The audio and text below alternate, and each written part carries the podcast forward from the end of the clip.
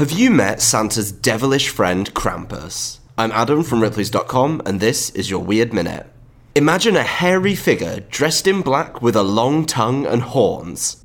He roams the streets the night before Christmas looking for naughty children. While St. Nick rewards children for good behaviour, Krampus catches misbehaving children, spanks them, and then whisks them away to hell in a basket he carries on his back.